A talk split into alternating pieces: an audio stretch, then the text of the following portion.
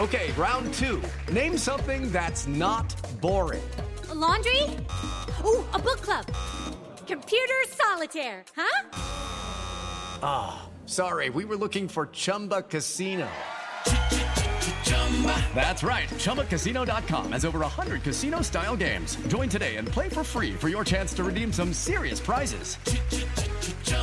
ChumbaCasino.com. No purchase necessary. Full prohibited by law. 18 plus terms and conditions apply. See website for details.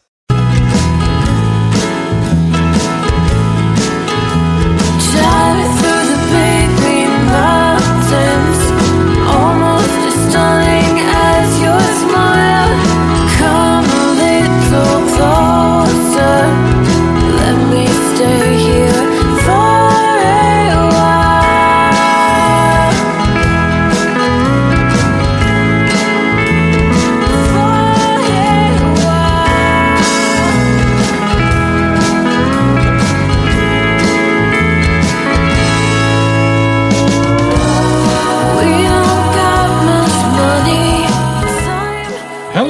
listeners, and welcome to Ohio Mysteries. You're listening to a clip of When You Love a Traveler by Shiloh Hawkins. Shiloh is our featured Ohio musical artist tonight, so stick around to the end of the podcast. We're going to tell you a little bit more about her, where to see her perform, and let you hear the rest of the song.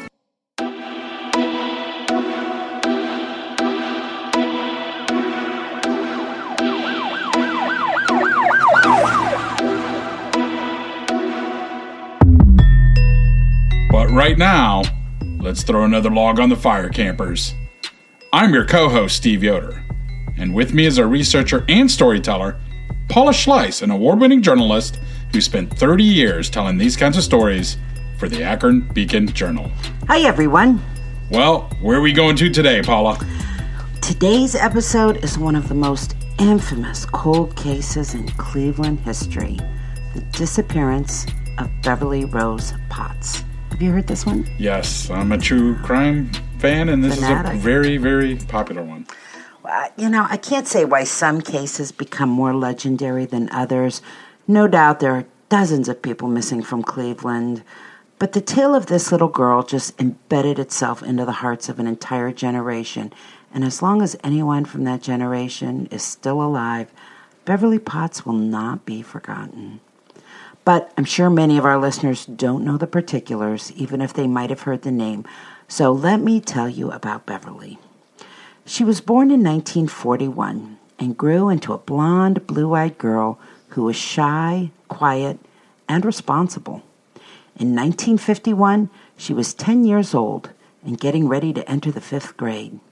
She lived on Linnet Avenue in a nice middle class neighborhood with her parents, Robert and Elizabeth, and her 22 year old sister, Anita. Beverly loved performing arts, probably something she picked up from her father, who was a theater stagehand, and her mother, who had had some sort of theatrical career, though I couldn't determine specifically what. So there was no way Beverly was going to miss Show Wagon, an annual summer children's performance scheduled at Halloran Park. That was just a quarter of a mile from her home. So, this is one of those like local park theatrical productions. Yeah, exactly. Okay. Put on by the Recreation Center, probably another sponsor. You know, it's a group of singers, dancers, musicians. They travel to different neighborhoods and, you know, play at the playgrounds. They bring the, the production close to your home so you don't have to go far. Okay. And on August 21, 1951, she and her best friend and next door neighbor, Patsy Swing, they got permission to go to the show. The park did not have the best of reputations after dark. There were large trees that dimmed the surrounding street lights. Local vagrants hung out there. But this was a big social event, and there were sure to be a lot of people around. So after dinner, Beverly's mom gives her a nickel for doing her chores, and at 7 p.m., Beverly and Patsy hop their bikes and head to the park. After about an hour, they decide the event is just too crowded to maneuver on their bikes. There were about 1,500 people there that day. So they darted back home, dropped off their bikes, and returned on foot. Now, neighbor Patsy, she had promised her parents she'd be home before dark. So around 8:45 p.m., she told Beverly they should be moving on. But the show was only supposed to last about another 15 minutes, and Beverly said she had permission to stay to the end, so Patsy should go on without her. Well, back at the Potts home, the family was watching a Cleveland Indians New York Yankees baseball game on TV. At 9:30, they noticed the clock and began to wonder where Beverly was. Sister Anita called Patsy's house, and Patsy's parents said, "Well, their daughter's home, but Beverly had been waiting for the show to end." The Potts wait a little bit longer, but at 10 p.m., they have waited long enough. Mr. Potts, he goes and gets a couple of neighbors to join him, and they go to the park to look for Beverly. Now, the park covers several acres, and among the many fields and play areas are some wooded sections. But when an hour of searching turns up nothing, they call police. Is it known how far away the park is from her home? It's just uh, maybe an eighth of a mile. Oh, not that far at all. Yeah, Okay. yeah. Far enough that two little girls on their bikes feel like they're not going to miss anything if they run home, drop off Drop their off their bikes, bike. and walk back. Gotcha. So super close. Well, police, uh, you know, they look at the Potts family and they quickly clear them. From all accounts, Beverly's home life was stable and happy. Police spent the next few days going door to door, tracing suspicious cars, searching vacant lots, and using a plane to survey open railway cars. Nearly a thousand city employees volunteered their time to help in the search. The stagehand union that Beverly's father belonged to put up a $1,500 reward. Due to extensive media coverage all across the country, thousands of tips came in. One tip that made the rounds of all the newspapers was that a Cleveland railroad engineer believed he saw Beverly hitchhiking with a teenage boy. The same day, someone in Massillon said they saw someone that might have been her thumbing for a ride. But none of the tips panned out. Nobody thought 10 year old Beverly was out hitchhiking. And Deputy Inspector James MacArthur revealed frustration that there wasn't an ounce of credible evidence pointing at anything. I've never seen anything like it, he said. It's as if the earth swallowed up the child. Many people described Beverly as being unusually shy, especially around males, and doubly true of strangers. For that reason, investigators wondered if she had been enticed into a car or even a house on her way home by someone she knew. Beverly may have only been 10, but she was trustworthy and responsible, and she was actually hired regularly as a babysitter, so she knew quite a few people in the neighborhood.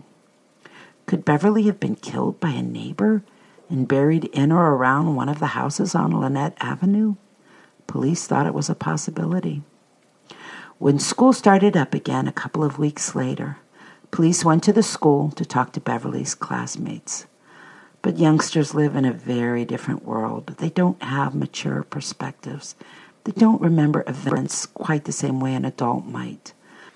So much of what police learned was untrue, so it was hard to know what to believe. One nine year old said she saw Beverly get into a green car with two men, but after all the bad info they got from these youngsters, they didn't know what to take serious.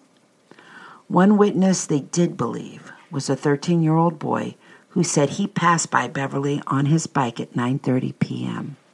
She was heading across the park in the direction of her home. Police brought in a number of men who were known sexual predators living in the general area. They questioned each of them and checked their alibis. They couldn't find enough to charge any of them. Police also had their hands full dealing with nutcases. With Beverly's disappearance making news all over the country, there were a thousand phone calls coming in every day between the Potts home and the police station. One call was a girl saying, This is Beverly Potts. Tell my mother I'm all right and I'll meet her right away at Chester Avenue and 13th Street. Police raced to the intersection, but no one showed up. Psychics called. One saw Beverly with pigs and heavy brush. Another saw her in a pool of water. Others said Beverly was hidden in her own home. Police dutifully followed what leads they could, including searching Beverly's home from top to bottom, checking dust on the windowsills to see if little hands had been climbing in and out. When a psychic called to say the girl's spirit had come to her and revealed where her body had been buried, Police pulled out the shovels. Beverly wasn't there. Another informer said Beverly was killed in a hit and run accident, then buried to conceal the crime. Two suspects were hauled in, but they had alibis. When a bottle washed up on the shore of Lake Erie with a message inside saying, I am being held prisoner in a boathouse two miles west of Cleveland, and it was signed Beverly Potts. Police combed boathouses in the area. They decided it was yet another prank. I kind of think this shows you how big of a deal this was. I mean, this was national news, and you know these these types of people kind of come out of the woodwork when that stuff happens. Yeah, the, the bigger the story is, the more the police are going to have to deal with these kinds of cases. A couple of months after Beverly vanished, a man called the Potts home and demanded a $25,000 ransom for the safe return of Beverly. The caller insisted the money be taken to a specific address by Mrs. Potts and Mrs. Potts alone. Police thought it quite unlikely. After all, who calls and asks for a ransom two months after a kidnapping? So a detective took Mrs. Potts' place, dressing up as a woman and carrying a bag of shredded newspaper to the designated drop site. There was a man there waiting to accept the money, and he saw this manly form in a fur coat approaching. He got suspicious and took off running on foot. The detective caught up with him, but they soon learned he had nothing to do with Beverly's disappearance. He was charged with extortion. Several suspects emerged over the years. In 1955, so this is four years after Beverly's disappearance, a drifter from Cleveland named Harvey Lee Rush told police in California that he had lured Beverly to a bridge with candy and killed her. He was promptly flown to Cleveland, only to promptly recant his story. He said he had only confessed because he needed a ride back to Cleveland to see his girlfriend. He was packed off to a state hospital. In 1973, so this is more than 20 years after her disappearance, investigators got a letter from a woman who had been a childhood playmate of Beverly's. She recalled that sometimes they played near a certain garage, much to the annoyance of a neighborhood man who might have been capable of killing Beverly, burying her in the garage and covering it with concrete. It wasn't much of a tip, but police acted on it anyway. Armed with picks, sledgehammers, and shovels, they marched to the place, which was by then an auto body shop. They shattered the four inch thick concrete floor and dug nine feet down into the soil, looking for a small skeleton. They found nothing. The next year, in 1974, Cleveland police got another tip from a local attorney who told them his client had a brother who might have killed Beverly. Detective James First and Robert Shanklin found and questioned the brother and learned he did indeed live near Halloran Park in 1951. He also admitted he used to pick up and molest young girls there. He said he didn't remember Beverly in particular, but said he had flashes of a memory involving a girl named Beverly. Detectives First and Shanklin believed they had their man, but the county prosecutor's office said they couldn't pursue the case without more evidence. In 1988, a man named William Henry Redmond, an Ohio native and former carnival worker, was indicted for the 1951 murder of eight year old Jane Marie Althoff in Pennsylvania. That was the same year Beverly went missing. Redmond reportedly told a cellmate he had killed three other girls. But when authorities questioned Redmond about Beverly, he refused to speak to them. It was true that he had a record of child molestation dating back to 1935, and he was in the general area at the time of Beverly's disappearance. But Beverly was tall and looked older than her age. She really didn't fit his MO. His victims were considerably younger than 10 year old Beverly. In 1994, another lead. A letter was discovered under a carpet in a Cleveland house. It had been written in 1953 by a woman who claimed she'd caught her husband disposing of Beverly's body in their furnace. But after police caught up to the then 83 year old woman now living in Missouri, she said she had written the letter solely as a revenge fantasy against her abusive husband. I think she like wanted the letter to be discovered one day if he had killed her or something. Yeah. Get him in trouble. Exactly. In 2000, a potential break in the case. A reporter at the Cleveland Plain Dealer, Brent Larkin, started receiving letters from a man who said he was in his mid 80s, had cancer, and wanted to confess to molesting and murdering Beverly before he died. He said Beverly was tall. He thought she was older than 10, and he had seen her around the neighborhood. He had become infatuated with her. He pledged to turn himself in on August 24, 2001, the 50th anniversary of Beverly's disappearance. But before the date arrived, he wrote Larkin and said he wouldn't be able to make it after all, that his illness had progressed and he was being put into a nursing home. Larkin believed the letters were a hoax. Authorities were divided between hoax and an elderly, sick man who was either genuine or confused. In any case, the author's identity was never discovered. And in 2015, yet another promising development. Someone had called the Cleveland Crime Stoppers anonymous tip line in August of that year and left just enough information that police believed the caller truly knew something.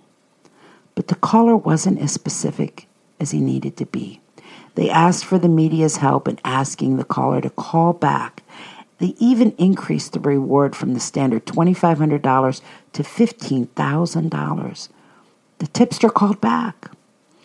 Well, whatever information the caller shared led police and cadaver dogs to search an area off Martin Luther King Boulevard and another at the Cleveland Hopkins International Airport.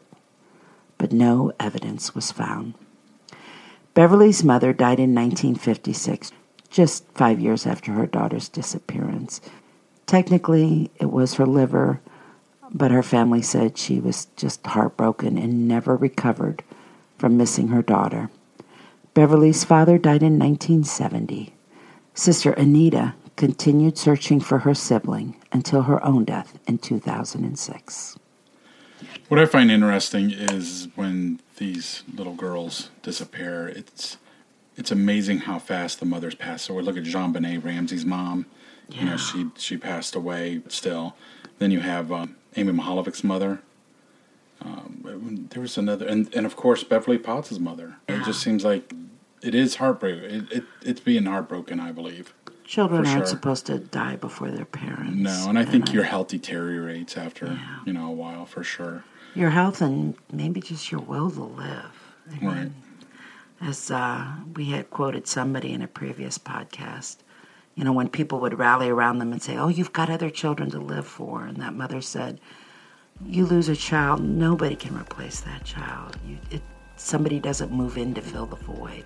That void's always there." I love your research because I've listened to plenty of podcasts. Yeah, you- You're always giving me something new, which is great. Another thing I really like to look at is when they talk about reward money. They talked about you know 1500 back in the day, and then just a second ago you talked about how they um, raised it to 15,000. Well, back in 1951, 1500 was equivalent to 15,000 dollars. Oh yeah, yeah. That was a lot of money. Absolutely. Well, let's see what our armchair detective has to say.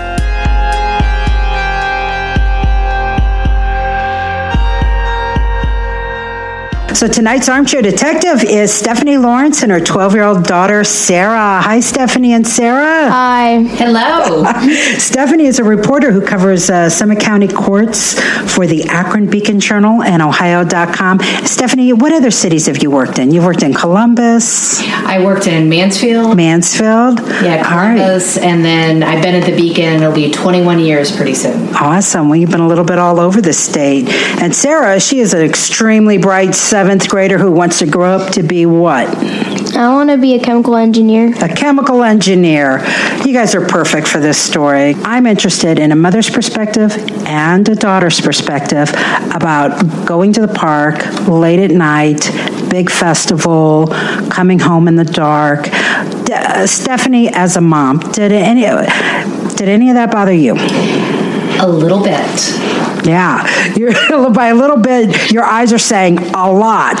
Yes, there's there's no way, and Sarah and I have talked about this. I would never let her, as a ten year old or a twelve year old, go to a festival like this with 1500 people and then her friend's going to leave and she's going to be there and walking home after dark and i understand and i could hear you in my head as i was thinking about this paula that it's a different time. It's a different time. But i don't care if it's a different time. You still have this young girl going where there's going to be all these people and i always as a mom have gotten nervous in crowds and worried about keeping up with her or losing her. So i just don't think it's a good idea then or now You know, doing the research for these podcasts have made me realize that times are not worse for children. If anything, I think children were even at more risk back then. I can't believe the number of children's deaths and disappearances that I found in the newspapers back then. We only think it was a kinder, gentler time. It was not. And I will say, when I was a kid, we would come home, eat our dinner, and we would be gone. And we knew that we came in when the streetlights came on. But other than that, our parents had no idea where we were. We would hop on our bikes and, you know, we could be a mile or two away, and our parents would have no idea. And it didn't seem like anything was wrong with it back then. But looking back now, yeah, that was not good. Sarah, how about your perspective as a 12 year old? I would not be comfortable with going to that big of a festival whenever uh, I'm alone after dark. See, you have nothing to worry about, Stephanie. that's good that was the right answer Well, let's jump right to the key question and then we'll go back and pick it apart. I'm curious as to whether you ladies have a theory on what you think happened. Well, Sarah and I both did research on this case and interestingly came up with the same main theory of what we think may have happened. And it had to do with Patsy, her best friend, who her final image of her before she uh, disappeared was with a woman with her hand on her shoulder during the show. And so we're wondering who was this woman? Could she possibly have, uh, you know, absconded with her after this show? And Sarah can talk a little bit about why we think that that could be the case. Well, I feel like a best friend wouldn't just forget the last moment she ever saw her friend. And that would be a really traumatic moment for me, especially because I've been close to this one friend forever. And if that was the last time I ever saw her, I would have remembered exactly the image.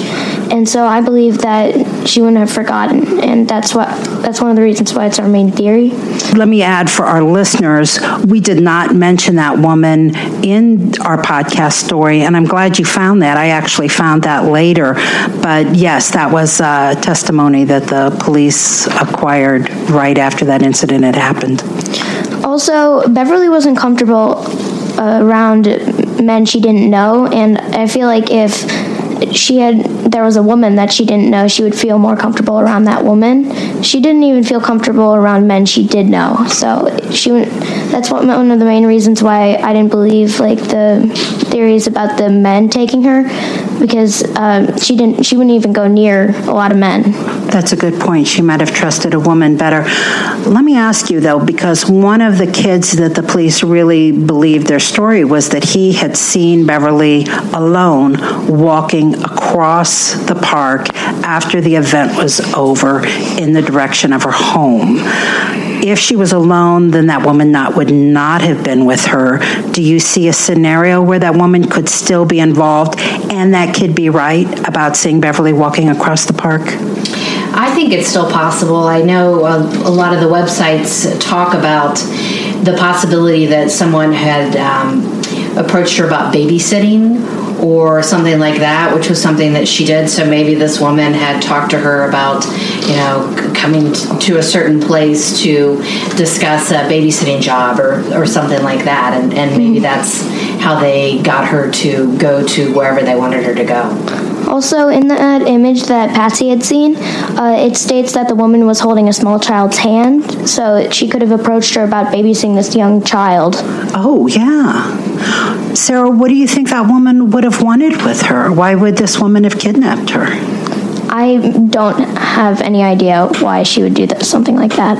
Especially if she already had a child with her. I guess we don't know if the child was hers. Maybe it wasn't. That's true. Um, but Beverly also was of an age where most people who want a child, you don't kidnap them that old because they know too much. So, uh, if she, if a woman did have something to do with this, I would think it would still be for something nefarious. Right. Yeah. Right. Not not for a positive purpose, unfortunately.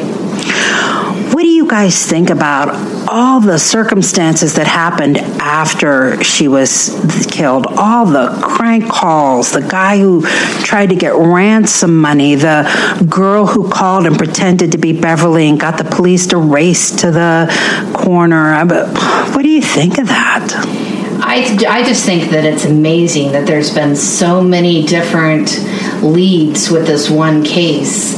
And I think it speaks to how this case and this little girl with her, you know, cute braids and she just looks like the cutest little girl has resonated for so many years. And I think that's the reason that you know every however many years i mean i don't think it's it's been a steady number of years but there's been so many different times where they thought okay this is it and one of my other thoughts was could there have been one of those times where they explored a lead and they dismissed it but that could have actually been it and so that was one of my thoughts as I read through so many of these different things that had happened over the years because there have been so many. Yeah. Sarah, does that surprise you that people would be capable of that? Of, you know, calling the family and saying, hey, I'm Beverly, come get me at this intersection. Or some guy, you know, trying to ransom a girl when he didn't have her. Does it surprise you people are capable of that? You know, I feel like a lot of people would try to take advantage of that because the parents are just trying to find any leads so then they might actually believe people. And they might just be trying to get money or get close to the family. And I feel like people are capable of that.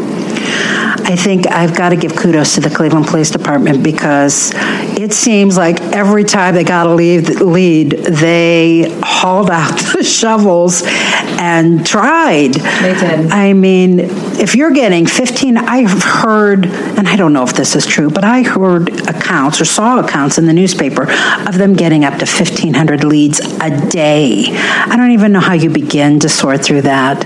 But to pull out a lead and say, okay, she might be in a houseboat. So now we all have to go look at all the houseboats. And okay, now she might be buried beneath the cement of a garage. So let's go break up the cement in the garage. It just, I don't know how they decided what to go after, but it certainly seemed like they were going after a lot. They had to be very desperate. Right. They they really did want to try to find this girl and solve this case for not just for the family but for the community that I think has been so invested in it for so long. Stephanie, you were a police reporter for so many years, and I'm sure you have talked to police officers who have been frustrated by cases that can't be closed. Do you can you share any insights into what officers might be going through? Generations of officers who just can't close a case. Yeah, I mean, I've talked to detectives who have been haunted by certain cases, and I know um, I'm going to be working on a story for the Beacon coming up, and there was an officer who was the first, one of the first who arrived at a homicide scene, and it was a case that always stuck with him. And after he retired, then he asked for permission to look into the case further because he had never forgotten it and always wondered what happened. And unfortunately, he wasn't able to ever solve it. But I just think that that speaks to how this case meant so much to him that even after he retired, he, he wanted to continue to work on it and try to solve it. Sarah, the technology that you're growing up with is just, it, it did not exist when your mom and I were younger. And it's amazing to see the cases that they are closing that are 50 and more years DNA technology, familial DNA. Do you think there's going to come a day and a time when no criminal is going to be able to get away with anything?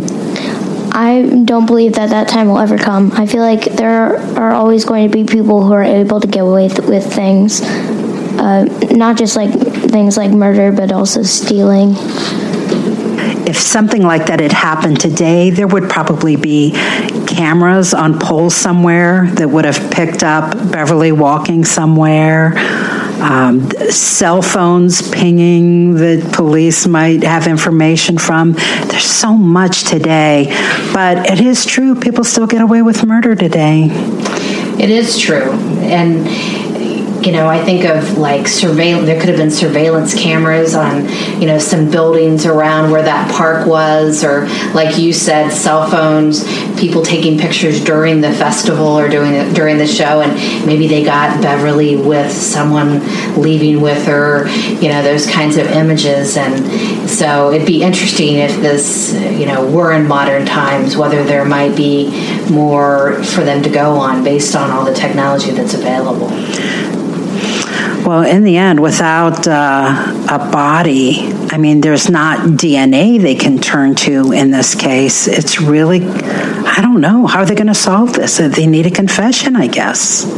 or they need to find find her her remains someplace and so sarah and i were talking about it i don't think either of us unfortunately we're, we're not very hopeful that this will get solved um, although it would be great if it if it did not like i said earlier not not just for i think she has a niece still I mean, her parents are dead, her sister's dead, but I think she might still have a niece, not just for the family, but for everybody who's interested and read about and watched the the documentary and read the book on this case or read postings on Reddit about it. I think there's so many people who who really care and would love to see this one, you know, solved.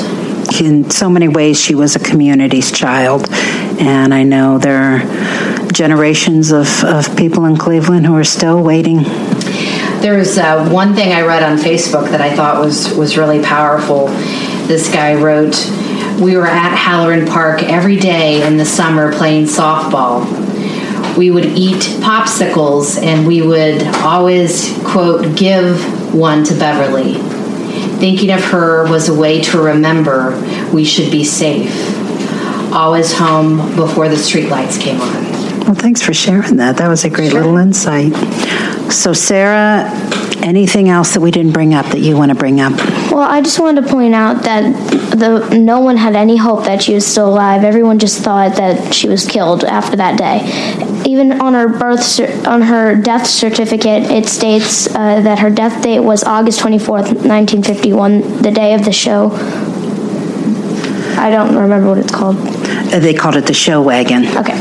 And it seems like on every other uh, disappearance podcast on this, uh, on Ohio Mysteries, they bring up the theory of amnesia, but they didn't for this one. Amnesia. That was our favorite uh, go to for several of our episodes. The police loved the idea of amnesia.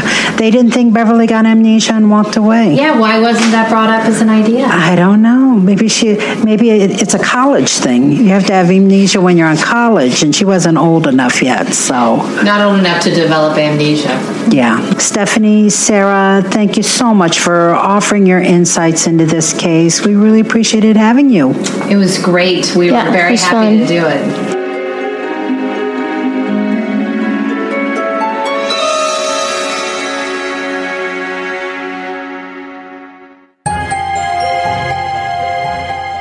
Well, that's it for tonight, listeners. For photos, news clippings, and more on this and every episode, hop on over to our website, ohiomysteries.com.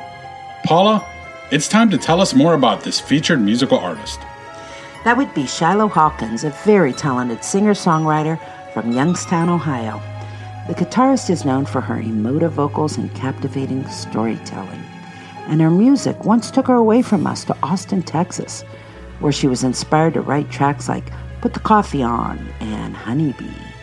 But the pull of home brought her back to the Buckeye State, and she resettled in Columbus. You can follow Shiloh Hawkins on Facebook, Twitter, and Instagram. She's got several performances scheduled for this summer. Check out her website, www.shiloh, that's S-H-I-L-O-H, hawkins.com. Looks like uh, next up is the Summer Music Series on July 26 in Creekside District, and that's in Gahanna, Ohio. Shiloh's newest album, When You Love a Traveler, just released in March, and it draws inspiration from the 1960s and 70s Americana, folk, jazz, and country. The song we're featuring tonight is the title track, so you've got the soundboard there, Steve. How about giving us a listen? You got it. Here's When You Love a Traveler by Shiloh Hawkins. Enjoy, and we'll see you here next week for another episode of Ohio Mysteries.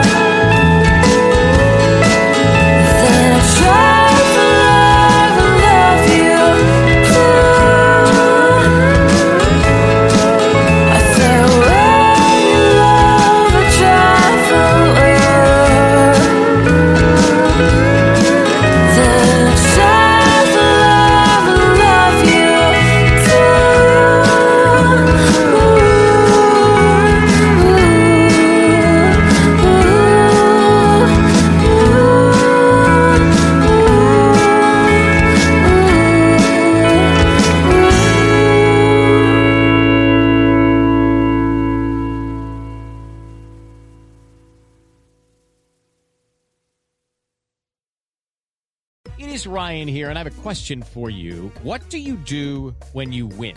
Like, are you a fist pumper? A woohooer, a hand clapper, a high fiver. I kind of like the high five, but if you want to hone in on those winning moves, check out Chumba Casino. At ChumbaCasino.com, choose from hundreds of social casino style games for your chance to redeem serious cash prizes. There are new game releases weekly, plus free daily bonuses. So don't wait. Start having the most fun ever at ChumbaCasino.com. No purchase necessary. Group. Void were prohibited by law. See terms and conditions. 18 plus.